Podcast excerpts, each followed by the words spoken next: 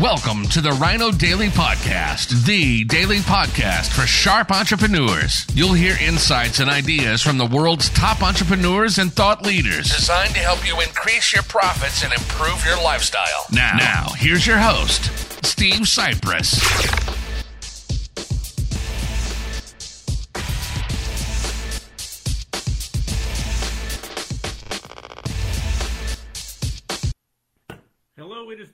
Mail, Monday, November 14th, 2022. I'll have to say it again because who knows what's going on with Facebook Live here. Welcome to Direct Mail Monday, November 14th, 2022. Steve Sipress here, and if you've been following me for any length of time, and now I'm seeing the video says 000.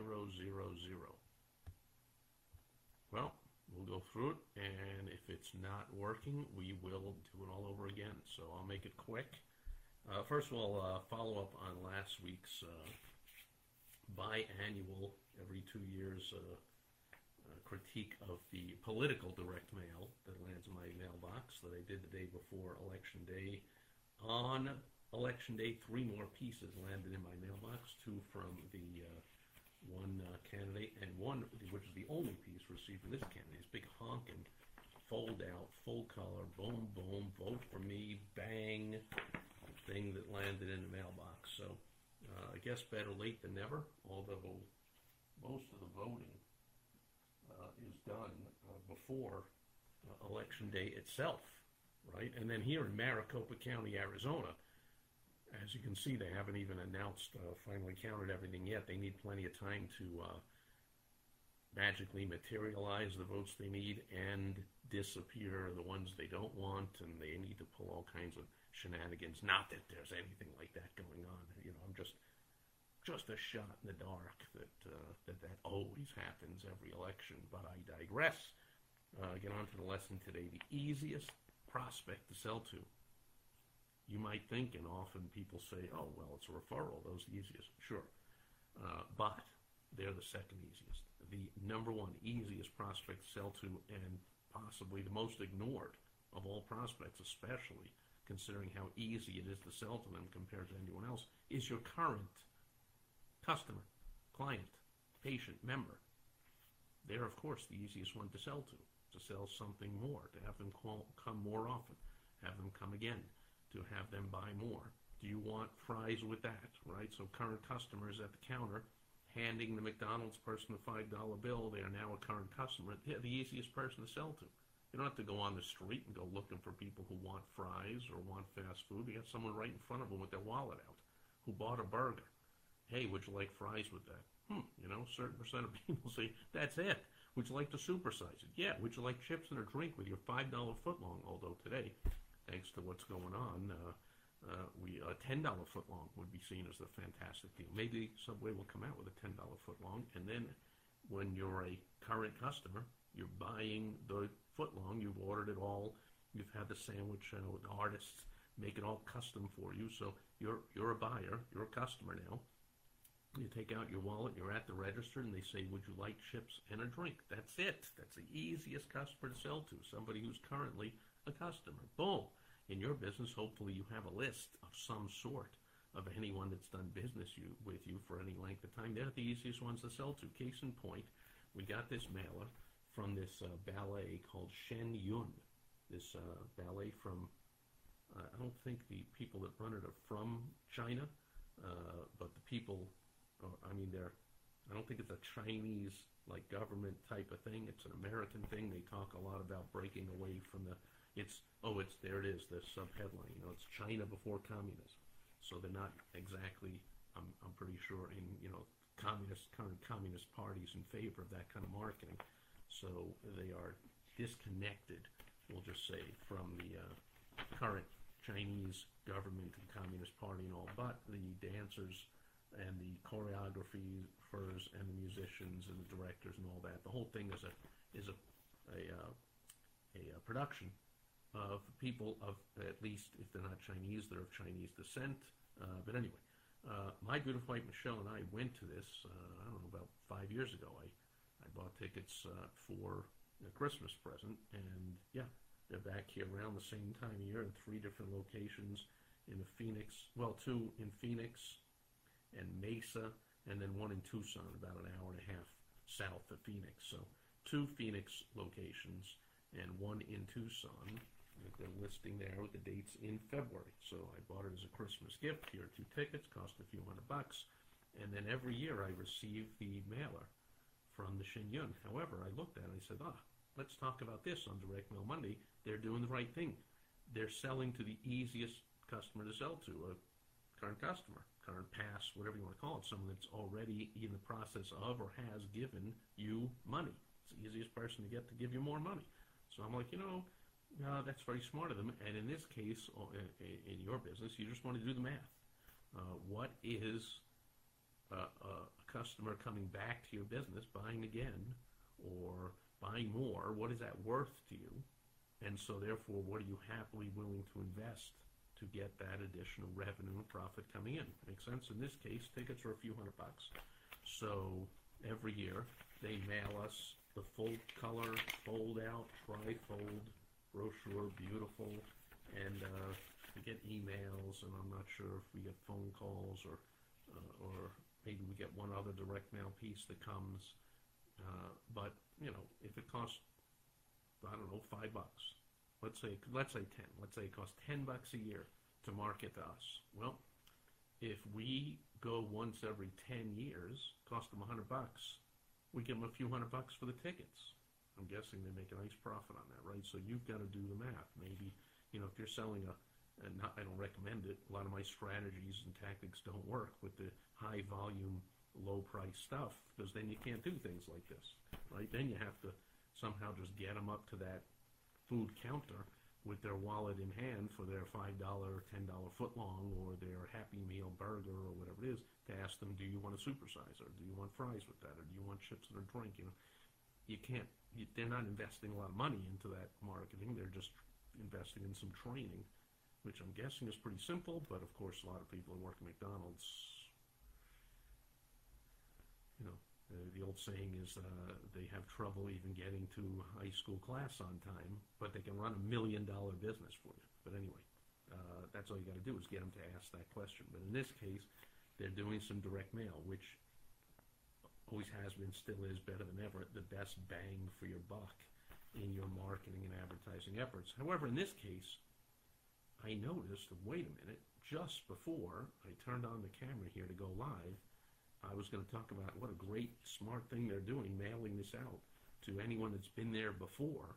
That's a great investment, worth extra investment over other, over strangers that have never been there, right? Let's just say our neighbor next door is equidistant, equal distance from these locations in Phoenix, Mesa Arts Center, and the Linda Ronstadt Musical in Tucson. Um, they're they're just as far away.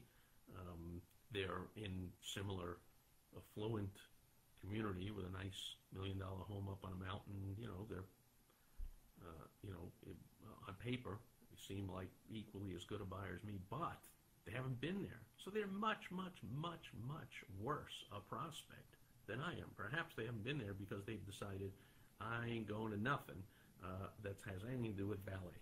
Can't stand ballet. Or we never go out to any kind of artistic anything. Or I don't like anything to do with China. Or I don't like uh, that. Uh, I've been to the Phoenix Orpheum and I just don't like that venue or we're busy. Or, well, it's not. I'm talking long term. You know, maybe they just decided we're never going to this thing ever. Well, of course, we're a better prospect. We went to it. It's a spectacular experience. It's a it's an amazing show. Uh, if you check it out at all, you'll see amazing testimonials, and not just from like people like me that don't know anything about anything. These are people that like the head, the Minister of Culture for the Czech Republic, uh, former White House photographer. Been to it six times, says go see it to believe it, because otherwise you're going to miss the most important thing in your life. Uh, Brian May, famous from the, uh, the Freddie Mercury uh, Queen movie, right? The lead guitarist of Queen says enchanting and enlightening a whole new way to view the world. I mean, we've got some amazing testimonials, from some top people in the world of ballet and music and arts saying this is just a once in a lifetime or as many times you can go in a lifetime amazing experience.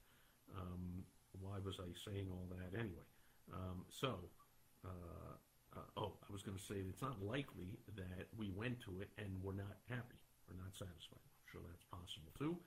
More, most likely, I knew in our case we did not splurge for the highest priced front row seats. So we, we sat like in a front row of the the balcony. I thought that would be cool. Somebody's told me that would be cool. That would be like mid height of the thing because if you can see from the picture here, we got like these very high up sets. I don't know if you can tell. We got like these high sets where you see all this art. And so if you're, you know, mid height, like right around here or so, you've got the best view looking down at the dancers and straight at the. There's a lot of motion and stuff going on. These these uh, uh, video screens behind the dancers. Uh, however, uh, when we got home, I realized, you know, we should have brought the binoculars or whatever because, you know, seeing these photos and seeing it up close and seeing TV commercials, it really looks much more spectacular up close. So maybe we would go again. So very smart. Spend a few bucks a year trying to get us back there. Much we are much more likely to go back again than somebody who's never been to go the first time. Make sense? However, so I was about to go with that message, and what a great shiny example this is of that principle that the easiest customer to sell to is a repeat, is a current or a former customer, somebody who would be a repeat buyer of yours. Uh, and then I saw, oh, see who was mailed to? Current resident. Ouch. Then I paid a little more attention and I noticed this was not mailed to us because we've been there before. There's nothing that says we want you back. There's nothing that says because you came before, we're going to give you a special upgrade in your tickets, or a special discount, or a special session afterwards uh, with the uh, where the director will come out on stage and talk to you, or special souvenir, something photo uh, poster when you arrive. Or there is nothing even suggesting they have any idea that I've been there before big mistake. It's just going out to everybody in the area, current resident, which of course, you know, TV commercials, direct mail, emails, whatever they're doing, radio ads, whatever they're doing, uh, this I'm sure is part of the mix of successful marketing efforts. Uh, but it could be so much more successful if it, this piece were customized in some way to recognize that we are a past uh, uh, attendee of the event. We're even at the same address. It's not even like, gee, how would I know if you moved? We haven't moved since we went there. We're in the same place since we went there, so it'd be pretty easy to call us, to send us something special, to do something. Hopefully, that's something you're doing. So that is the easiest customer to sell to, current or past customer. Unfortunately, this is not a great example of that uh, it's it's still a decent example. I mean, they didn't take us off the list. We're still getting the stuff. They're still mailing it out to everyone in the area, which means, let's say, 20,000 of people a year go to this thing. It is hitting likely if they're mailing it to the affluent communities. Those are likely the people that can purchase, you know, pay several hundred dollars for tickets, and likely, like we did, when people, you know, go out to a special night at the art center or the Orpheum or the whatever, uh, not only is a few hundred bucks for the tickets, but we're going out to dinner, so it's a five, six hundred dollar night, and uh, and all that kind of stuff. So if that's something you're you're selling, you know your audience is likely more affluent, especially in a recession like we're in now.